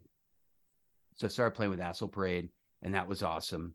Uh, that was that was a blast. That's so many good memories of playing with those guys and playing that just like oh, ferocious music. And it was really great because the other guitar player in the band, this guy Brian Johnson, I went to high school with, and I never knew him in high school, but he, you know, he went to Taravella High, but he and and I, he would always wear the same seven seconds T-shirt. I always tell him this story when I see him. I don't, I don't know why, but we talked about this for years in Asshole Parade. I was like, dude, I always want to come up to you because I thought you were so cool because you were into seven seconds. And I, I just didn't feel cool enough to be into that band. I, I'm a huge fan and I became a huge fan, but at that time I just was intimidated by him. So fast forward, I don't know, five, six, seven years, I'm playing, you know, in a in a thrash band with him in Gainesville. We did a bunch of touring and that was pretty awesome. Played Gilman Street, this uh a big, you know, sort of thrash noise festival out there. And then Matt went on to replace me in that band. Um, was that the first time that you were in a band that actually traveled that far? No, no. Gus had done that. Gus okay. had, had, done like a two month tour, you know, a few years prior with Matt. That's when me and Matt became friends. Um, so no, we we kind of just, you know, we drop our dishwashing jobs, leave for two weeks, go play a string of shows that we booked you know, on payphones using with dialers. You know, that was the thing back then. You'd, you'd have a dialer so it would mimic a, a, a coin drop. Right. Payphone, and that's how you book shows. And there'd just be lists. I remember once um, this guy gave me uh, this guy Clay, who was played in some great bands, Highway 66 and some other bands uh, uh, back in those days had like a list. You know, you had a list. Somebody had a list of like kids in other states and cities that book shows and it was like you'd show up and then you know like be like okay so you know meet my guy over you know my friend in the corner and then you know he's going to be on a bike but just follow the bike you know and then and it'd be some house or some basement and that's just how we toured you know and then and that was just awesome that was just so a lot you know just so uh connective you know just you really I just loved it. It just it was just so different and i felt like i was part of something that was so special you know? And uh, i think everybody feels that way when they be when they're doing their music and at a young age and and everything is an adventure but um yeah so but um you know what, what were the what were the crowds like at an asshole parade show? Uh, well yeah pretty crazy. It was probably it was kind of the first time people started like going bananas to like a band that i was in. Now i i had no problem like going bananas to other bands jumping off the stage doing stupid shit. But um you know this was the first time i'm there and i'm playing and the music just i mean you you know you just got going and it was just like you know it's just like a blender. It was just like I mean the music sounded like a blender. It was like a blender going on going on and everybody was in the blender. And uh it was just great. And it was challenging too. The music wasn't particularly technical but it was fast. And that was that was the thing. They'd be like drew you know don't do any of your they would joke me because they would they would tease me because i would i would try and throw in these like little you know, melodic things and, and they'd call them neener neeners. Like no neener neeners. Stop with the neener neeners. Just power chords. Stay on the dots, but play fast. And um and uh that was always the thing. And uh yeah, it was great. And then um Gainesville, my my time there was was was amazing. And and and you know, I, there was a time where kind of the music died off. I wasn't really playing and Gainesville started becoming very uh, kind of uh, claustrophobic for me. You know, like um, you know, it's a small town. You know, and I was at the time I was bartending at like you know the the, the cool bar. It's still like the cool bar in town, which was a lot of fun and a great place to work. What was that called? Oh, the top, the top restaurant, and I loved working there. It was awesome, and um, I, the owners were great and just an awesome, and, and made good friends there, and uh, and I lived two blocks away and I lived with my girlfriend at the time. And, but I wasn't really playing music anymore. That kind of fell, fell to the wayside. And I just, uh, what am I doing? I mean, that's when I just pick up and leave. But, um, before you left, though, before you left, we uh, one of my favorite bands from the Gainesville area that Strikeforce Diablo did a split with was I Hate Myself. Oh, so, what was your uh, memory of that split with with them, and any memories of seeing them play? Oh yeah, yeah, absolutely. Um, Marburger Brothers were um, also another talented bunch. In fact, I just saw Jim was up here not long ago, and we went to a we went to like a, a, a guitar effect pedal synth pedal convention. He was up here for work. He's a brilliant mind, and his brother, you know, Jim, absolute talent, uh, songwriter. Yeah, I loved I Hate Myself. Um, I love I Hate Myself. I mean, they they were a band that I think and I, you know, I'm sure people have said this, but in their genre, you know, if you want to use the term screamo, you know, or whatever, I don't know what I would call it, but they were pretty pioneering. Like they, you know, could have been like a, you know, a, a Cap'n Jazz or something like that. They could have, they, they were, I mean, to people that love the band, uh, you know, they refer to them, oh, I hate myself. And and I and you felt it. Like there was a time where they were writing incredible music and um, people were really digging them and you just kind of felt this palpable you know uh, sort of vibration like these guys could could really do a lot and you know i know you know they just weren't really that that band you know they just they just really wanted to kind of keep it theirs and do it the way they wanted to do it and they they just didn't really have I think the uh, the drive to do more than that. But yeah, uh, putting out a split with I Hate Myself. I mean, they were contemporaries, right? These these were the bands we were playing with and our friends, and um, you know that was uh, that was a no brainer, you know, to do something like that. And uh, another band of that time, very close with, was a Twelve Hour Turn. And these were a Jacksonville band, and right. Argentina went actually went to and did a tour with them uh on out out west which was awesome and a lot of fun. And um you know that was the one big tour argentina ever did and it was with the 12 hour turn guys. And Da- and you know the bass player dave you know we still play music now. Like we i met him 25 odd years ago lo- longer than that really. And uh you know he happened to be up here in new york he moved up about six months before i did and then you know, he lived in kind of a different area, so we'd hang out here and there. But uh, you know, he then moved to my neighborhood and was like, "Dude, let's start a band." And I hadn't picked and uh, you know picked up a guitar uh, probably ten years. You know, just like working and living, and you know, New York's tough. You know, it's it doesn't lend itself. you know, to doing extracurricular things if you're just grinding it out to survive, which is really what my first years were here were like. And uh, yeah, so Dave and I play in LaPeche. That's the, the musical project that I do now and have been doing, I guess, seven or so years. Um, and yeah, I'm grateful for it. I mean, we we we reminisce a lot about those days. You know, it's uh, it's always a conversation like, oh, remember that time or that person, or oh my god, that was awesome. And you know, they were 12 Hour Turn was definitely another one of those bands, and Dave would be another great guy to get on the on the call too, or um um or Rich, you know, Rich Diem. You know, he he, he runs this label Bakery Outlet. Um, right. Still plays in a lot of great Florida bands. Incredible human being. Um, you know, great dad, teacher. Just just love the Diem brothers. You know, but um uh, I think you know it's like anything else. The, the, cool thing about a split a split seven inch, and Gus had done a split seven inch with the Gus from Canada. You know, eh, part of the the, the whole thing about doing something like that is really you get a you get a chance to kind of like this is how I kind of saw it anyway. Is like you know a band that you like or friends with gets to be in your band for a minute, and you get to be in their band for a minute because now you're collaborating on something together, and really you're just collaborating mostly on the um the artistic element, you know, right? The layout or like, oh, what do you think of this? What do you think of that? Or, you know, maybe the whoever's actually putting it out, you know, if there's a label involved, you know, uh, comes up with something. One of the songs that uh that we put on the 12 hour turn split, Strikeforce Diablo, you know, uh we wrote it, you know, and and and I I uh for the record, and I and I was just like, I really want to put I really want to put their their band name in here.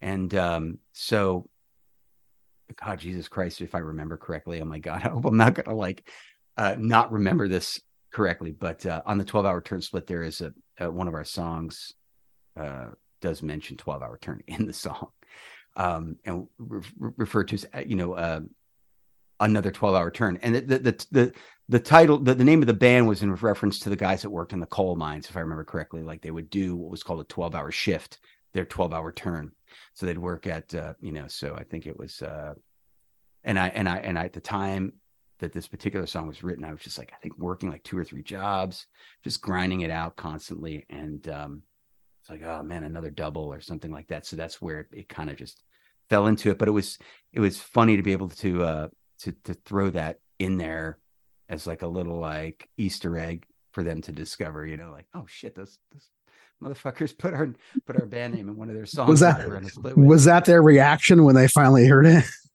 or yeah, discovered? yeah, they loved it. I mean, yeah, it was great. I mean, we were just, just such big fans of each other as human beings, and that was another thing too. Is that you know I really admired what those guys were doing in Jacksonville because there really wasn't a really you know god you want to talk about you know a cultural wasteland being south florida i mean jacksonville is just like a whole other thing you know?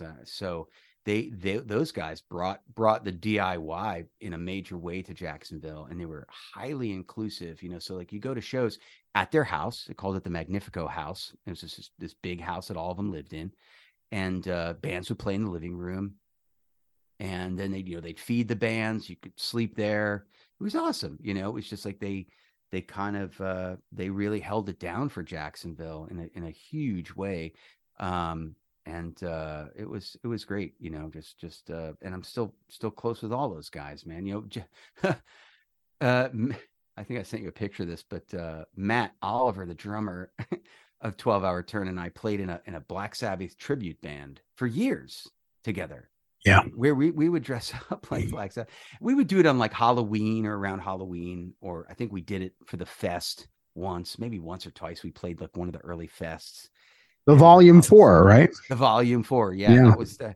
you know, and uh, that was awesome, man. That was just such a blast uh, playing with him because he's he's one of my favorite drummers. You know, just I love that kid, man, and I and he rips so hard. I just and I'm a huge fan of drummers too. Like you know, it's like you know, I love drums and I love drummers, and uh, he's he's one of my favorites. And um, what's one of your favorite Black Sabbath songs to play as a cover? Um, Good question. Um, actually, it was uh, changes.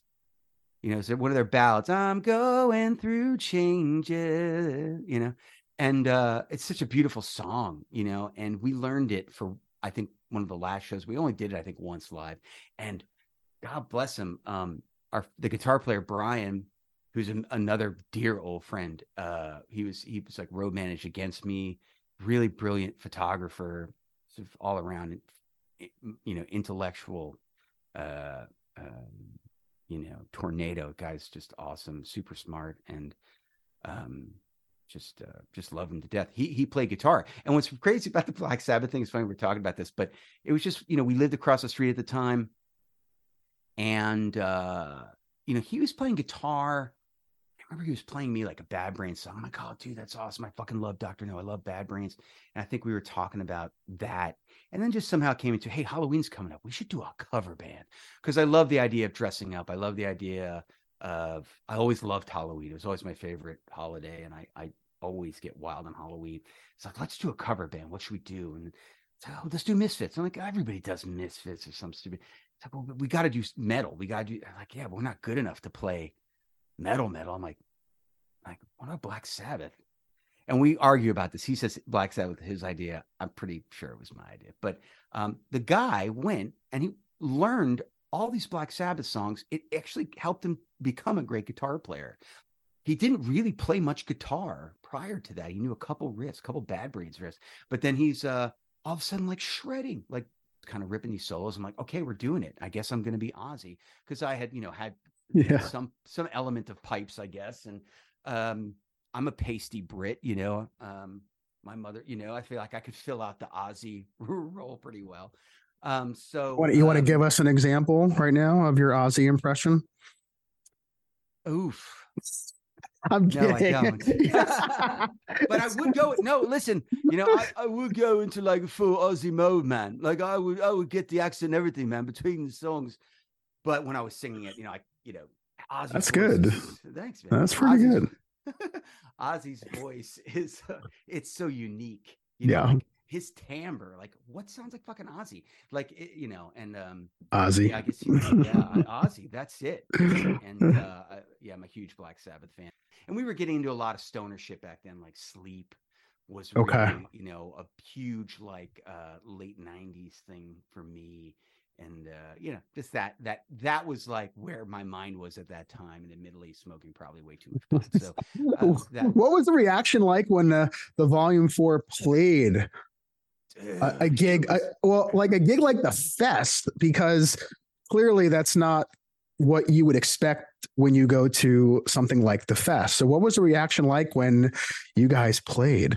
It was amazing. It was awesome. It was great because everybody was in on it. You know everybody knew that this was going to be a theatrical kind of presentation and it was going to be ridiculous. And i was going to come out either really drunk or tripping you know, or just like uh really insane.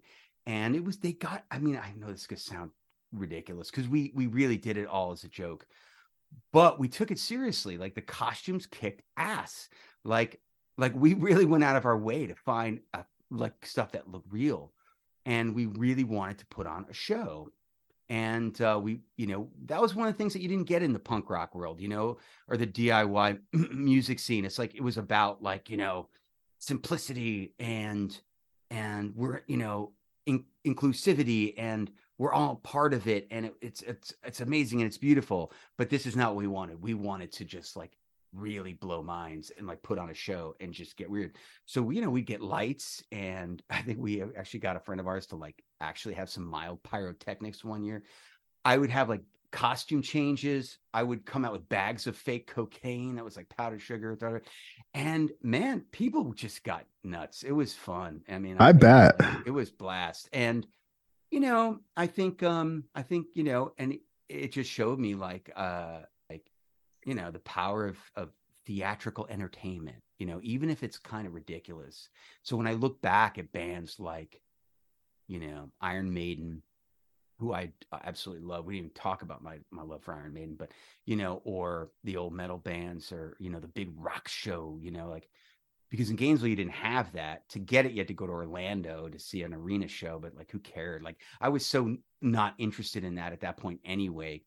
Um, that uh, you know, to bring something like that to you know whatever the 200 of our drunk ass friends that are going to come out and just fucking fist bang, you know, and just so that was right. It was a real release. It, to this day, it's probably the most fun I ever had on stage. It was like not nervous, wearing a stupid wig and like bell bottoms and tassels, and it's like the only time I'm not nervous on stage. Like, what is that?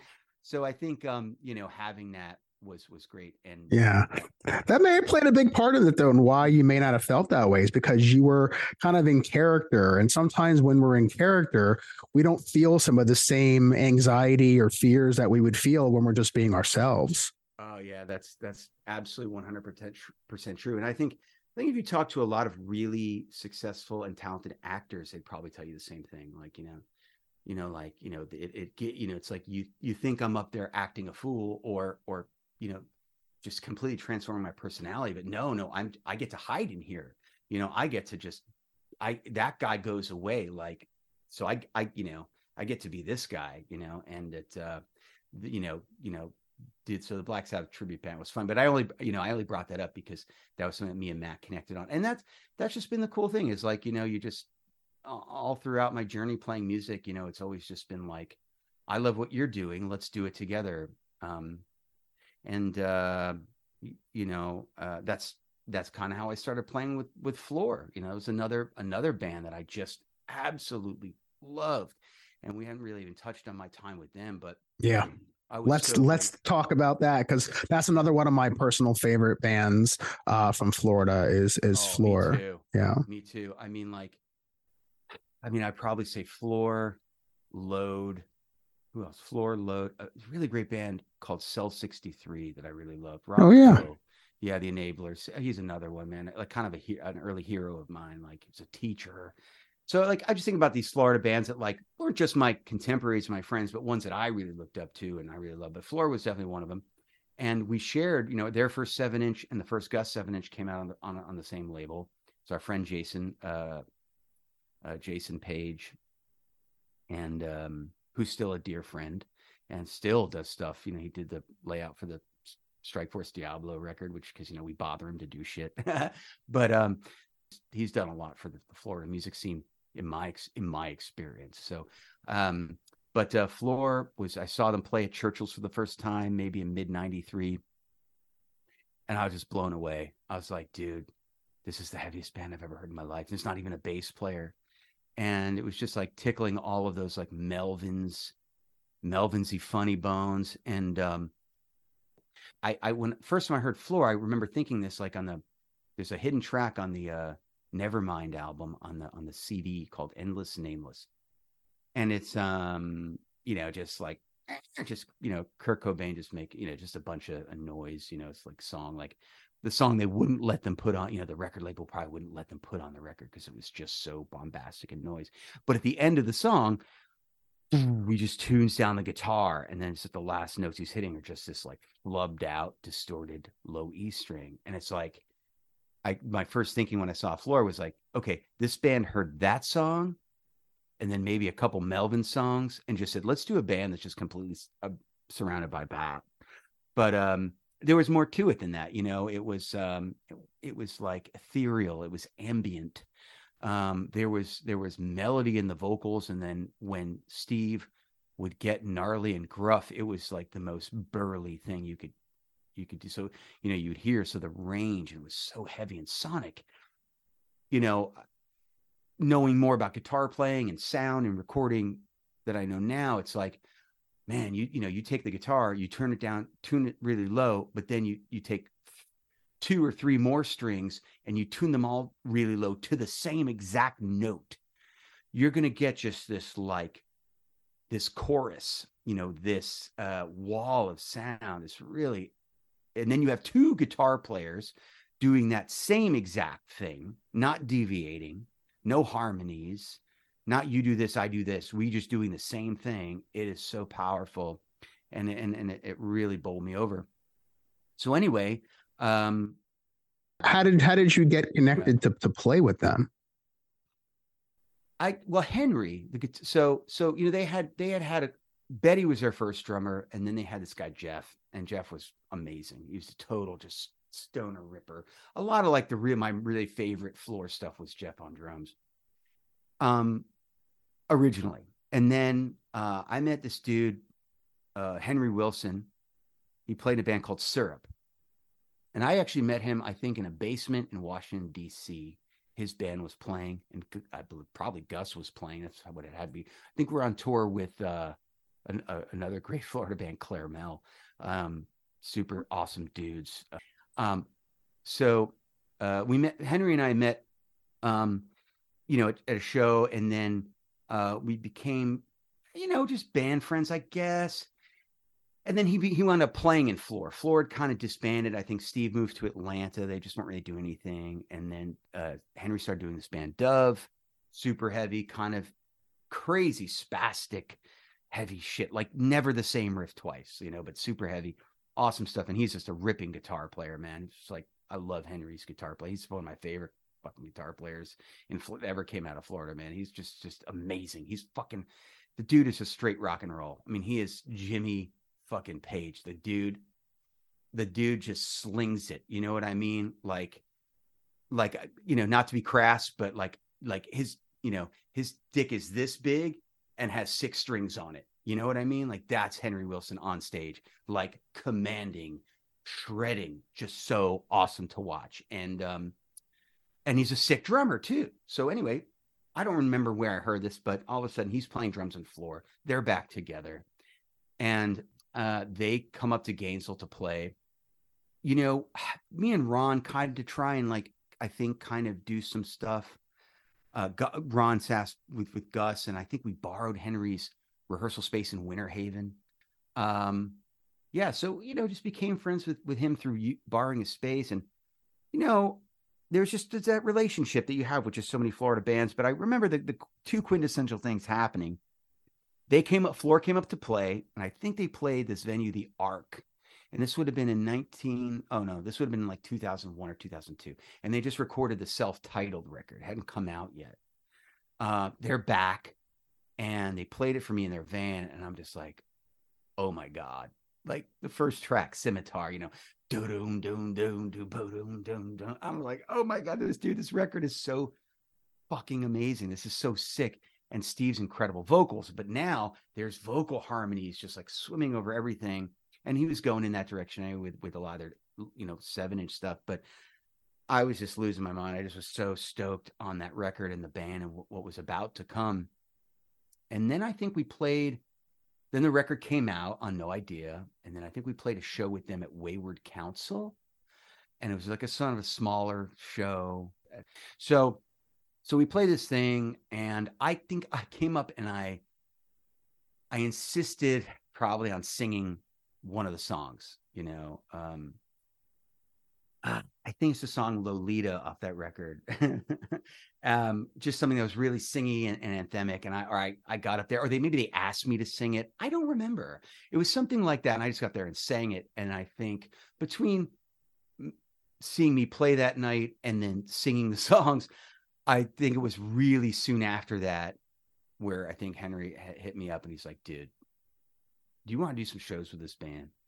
And I was like, hell yeah. I'm like, what are you looking? He said, well, you know, you know, the record has vocal harmonies on it. You know, it's like the guitars are a little more nuanced. And we want to fill out the sound, you know. And they had done that in the past. Like they had had bass players before. In fact, Ron, who played in Gus, played bass and floor for a minute. And uh, for a while, he did some shows with them. And then, um, which was totally random but uh and which was awesome by the way one of the best times i ever saw that band play they played the hardback cafe. Ron was playing bass uh and our friend niles i forget came from work. It was niles or adrian i forget it was two these two twin brothers but came with like these these uh cardboard tubes you know like the the maybe he worked at like a paper mill or something and the whole place was just like fighting with these cardboard tubes you know and they were just like you know just disintegrate. But it's like everyone's holding up these cardboard tubes. It was just really amazing. So weird shit like that would always happen, and they would just have these their smoke machines going, and that was always like a thing in itself. It's like, you know, to fog out a living room and then just, you know, just like the heaviest notes you've ever heard in your life. Oh, boom, boom, boom, you know, just like this, just crushing earthquake of music would come at you. It, it, it was awesome, and um, so you know, uh, I wasn't really doing much of the time. Strikeforce, Strike Force wasn't really doing anything at that time. I wasn't really playing much music.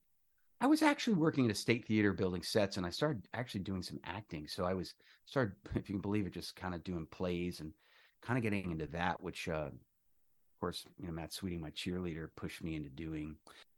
But uh, they asked me to go on tour with them. They said, "Look, we want to fill out the sound. We need a guitar player. You, you totally could handle it." So, and that's what I did. So I I toured with them, and then I think the tour, and then we did I think the Midwest, and uh, I remember as first time I saw Mastodon was on that tour, and then we did a bunch. I think a bunch of shows with High on Fire, um, and Pelican, I think, and it was cool. It was awesome. It was really great, and just did. I mean, just so great to play these songs It's not just the songs on the self-titled record, which were like amazing, but all their seven-inch stuff that I loved. To play the song that was on like the the sister, the other seven-inch uh Lonin. The song was called Lonin, and it was like their their really, you know, the first song on their first seven inch uh, you know, that came out on Dirge Records, Gus's first record, first, you know, to play even that song, which I just listened to over and over again. I was just like, dude, I get to go on stage and play these fucking songs. Like it was great. And Steve and I became very close. Um, we all came close, we became very close. And um uh the next time around, you know, I guess there was some there was some, you know, there was some uh, you know, Floor Guys had a very tumultuous relationship, you know, um, as many bands do. And I think uh, there was one tour where I think um, Anthony, who I also really loved dearly, Anthony was really the spiritual kind of guide of that band. And we would talk about meditation, you know, he was really into transcendental meditation. And we would talk about, you know, other worlds and like, you know, I don't know, like every conversation was always was very poignant and it was very, yeah, like I'd walk away going, man, I'm I'm definitely the dumbest guy in the room, but I'm I'm so stoked to be here. So uh, um, all those guys just had such personality, and um, and it was tough too. You know, the touring I did with Floor was really hard because the tours sucked, and they would they would be the first to say it. Like they just didn't have their thing yet. You know, they were trying to kind of they had kind of like had this little early 90s buzz going about them. Then they kind of disappeared. This really awesome record on No Idea. And the booking agent wasn't really on top. Like we'd, we'd show up at shows and kids would be like, why are you playing this dumb fucking shitty bar? Like you, the, the scene is down there. You should be playing this. Everybody would go. So it's like, I felt like we were, we were just sort of like off kilter and it was, it was a bit of a struggle. And then, um, that was it. That was the last time. I played the last time I was, you know, you know, did anything with floor. And uh time passed and, you know, and then Steve actually hit me up and um, you know, said, Hey man, you know, I'm gonna start a new band. And if you, you know, if you're into it, Juan Montoya is gonna play. And I was just like, Oh, dude, Juan Montoya, fuck yeah. You know, I love Juan. I don't know if you know Juan Montoya, but uh, a legend in his own right, um, and an absolutely phenomenal guitar player and an absolute sweetheart of a guy. Um, God, you know, I had his artwork hanging up. He, he always draws some crazy, weird artwork, but um, uh, so I was stoked because you know I would see Juan playing bands like Ed Matus' Struggle, or uh, before that, a band called Pontius Pilate. Um, and uh, really just awesome guitar player. He just had this like frantic kind of Dr. Know meets Vernon Reid, you know, kind of thing. And I don't know what was going on. It was just so spastic and weird. And he, he played his guitar all hyped up. And yeah, he was just a, an awesome dude. And um, anyway, so I was stoked. I'm like, Steve, yeah. and Juan, and Henry. And like, it was was it, no, was was it Henry? I think we tried to get it together, something to that extent. And I could be wrong, uh, but that's how I remembered. Or we were getting floor back together with Juan and we started writing songs. Steve had actually come up to Gainesville a couple times, and we, you know, he was allowing me to contribute at this point. I was thrilled. Like I was like, dude, I'm not really doing anything band wise, and I know the formula. Like I, you know, let's do this. So I threw out a couple riffs. I threw out some lyrics that I had, just a couple things, and then um, a lot of that stuff just wound up becoming uh, Torche. So that first Torche record, you know, um, there's some of my some of my riffage on there and some of my lyrics on there, which is cool because I, it's another great band. And I'm so proud of Steve and uh, those guys for doing everything they did with Torche. I mean, another another awesome awesome band and incredible people. Why didn't Um, you? uh Why didn't you play more with them? I think it was just distance. You know, I think Mm. it, I think it could have easily happened, but I think um, you know, um, um, I just think he just, you know, uh, he connected with those guys down there and um, Jonathan Nunez and uh, um, you know, I think just that made m- more sense, you know, and yeah, it totally, I totally got Yeah. it. It was awesome. And Torche would come up and play, and I was just like, dude, this is band is amazing. And Juan, you know, being the ripper that he is, you know, really added like this, this, this super like rock and roll element to it that was a lot of fun. Um, but every all the Torche stuff I've really liked. I mean, I, you know, so yeah, it's cool. I mean, I, I know, you know, Steve and I talk now and again, you know, just a random text here. I'll find an old photo or I'll say, Hey man, how you doing? And we'll check up and, and yeah, he's doing, he's living the dream, man. He's out like in, I think middle of Oregon somewhere, living on a farm, just being Steve, doing his, you know, the quiet life, growing his hair out, being that guy. So, uh, yeah, it's awesome. I mean, like, um, you know, just thankful to have, uh, had an opportunity to express myself and, and, um, and, you know, made some incredible friends along the way and, uh, you know, got to, you know, you know, just travel extensively and make friends, you know, along the way that way too. I mean, it's uh, it's really a special thing, you know. I and, I- and I I don't just, you know, music, you know, obviously does what it does. You know, I'm I'm I'm looking at you and I see, you know, a pretty massive record collection behind you, and uh, so it's it's it's clear that you know what I'm talking about. But I think also, you know, any kind of element of of of connectivity that is cultivated, nurtured within the sphere of creativity is a very different connection than like, oh, this is my bowling buddy, or oh, this guy, yeah, you know, he works in my office, or hey, we went to high school together. Like that's all wonderful and great, and great friendships can come out of everywhere. But there, but I maybe I'm I'm biased, so maybe I'm you know, maybe I'm not really the best person to uh to say this, but I mean, I don't know who is, but you know, my experience has been like I. Here's what I can say: when trying to describe what what my my life has been like, having been involved in music the way I have, you know, people that have not had that experience, like, you know, don't you know find it very hard to believe that that exists whatever that is you know the sense of friendship or community.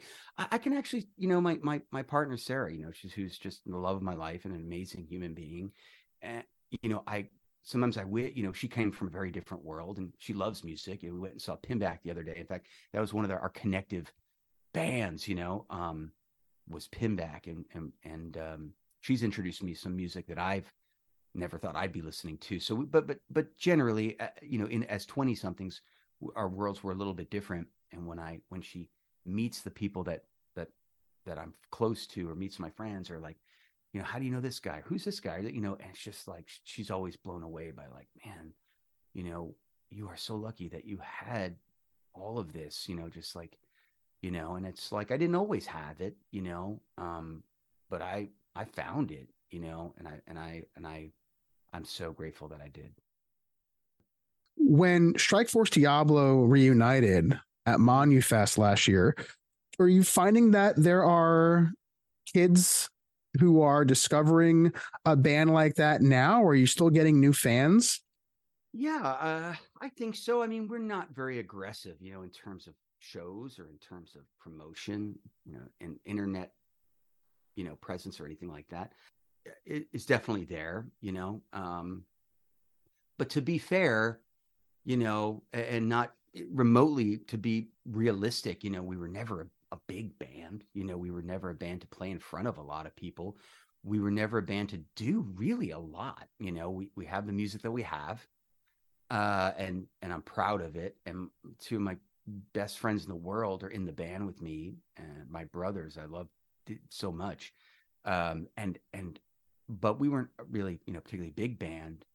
Uh, but um, Yeah, I mean, sure, it's there. You know, I even see it with LaPeche too. You know, like it's definitely there. And with Strikeforce, we've definitely had people that have come up to us uh, after the shows and stuff and be like, "Oh, you know, I missed it the first time around. Yeah. I was only t- I was only ten, but you know, um, now I'm 30 and I'm so glad I got to see you guys. You know, so that is that is amazing. That's awesome. that's awesome. Totally, because sometimes you think some, you know, with some of those bands, they're not gonna get back together, right? So when you get a chance to see a band like Strikeforce, and also, you know, uh, shout out to Ashtray Monument. Uh, Yes. They put out. I do have a copy. Yeah. Uh, they put out this wonderful Strikeforce Diablo compilation. I'm really glad this came out because I have I have the the seven inches and what have you and and the EP. It's nice to just have everything in one collection now and be able to hear it without having to flip the record in five minutes. You know. yeah, yeah, totally, totally. And yeah, we're super, super thankful to Drew um, and the guys from Ashtray uh, for making that happen. I mean, you know, uh, it didn't take much convincing. It's like, oh, you put out Strike stuff, yeah, have at it, you know. But um, I, you know, after learning about the label and seeing what he's doing and seeing what you're doing, it's like, man, it's just so awesome that um, that people are still doing stuff. You know, I think that's just the important thing. You know, just people just you just have to do stuff you know, and um, do stuff, make stuff, you know, and do it with love, you know, do it with kindness. Do so, man.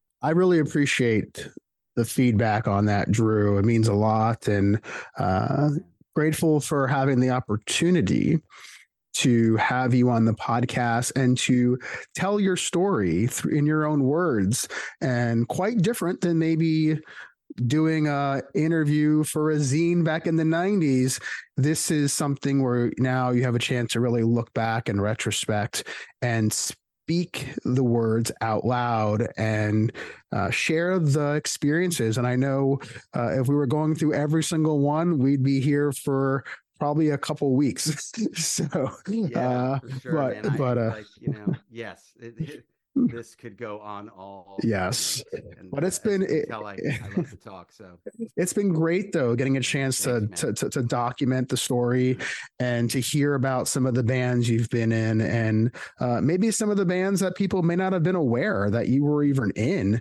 and uh, just uh, i thank you a great deal is there any last final words you want to share to just fans of yours the people that uh, came out to all the shows over the years and still come out to see you play even up in up in new york or anywhere else that you may play gigs uh, anything you want to share or quickly uh, acknowledge to the people who are fans of yours?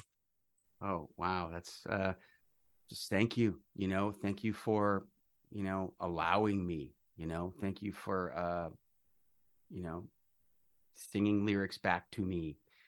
Thank you for attending. Thank you for listening.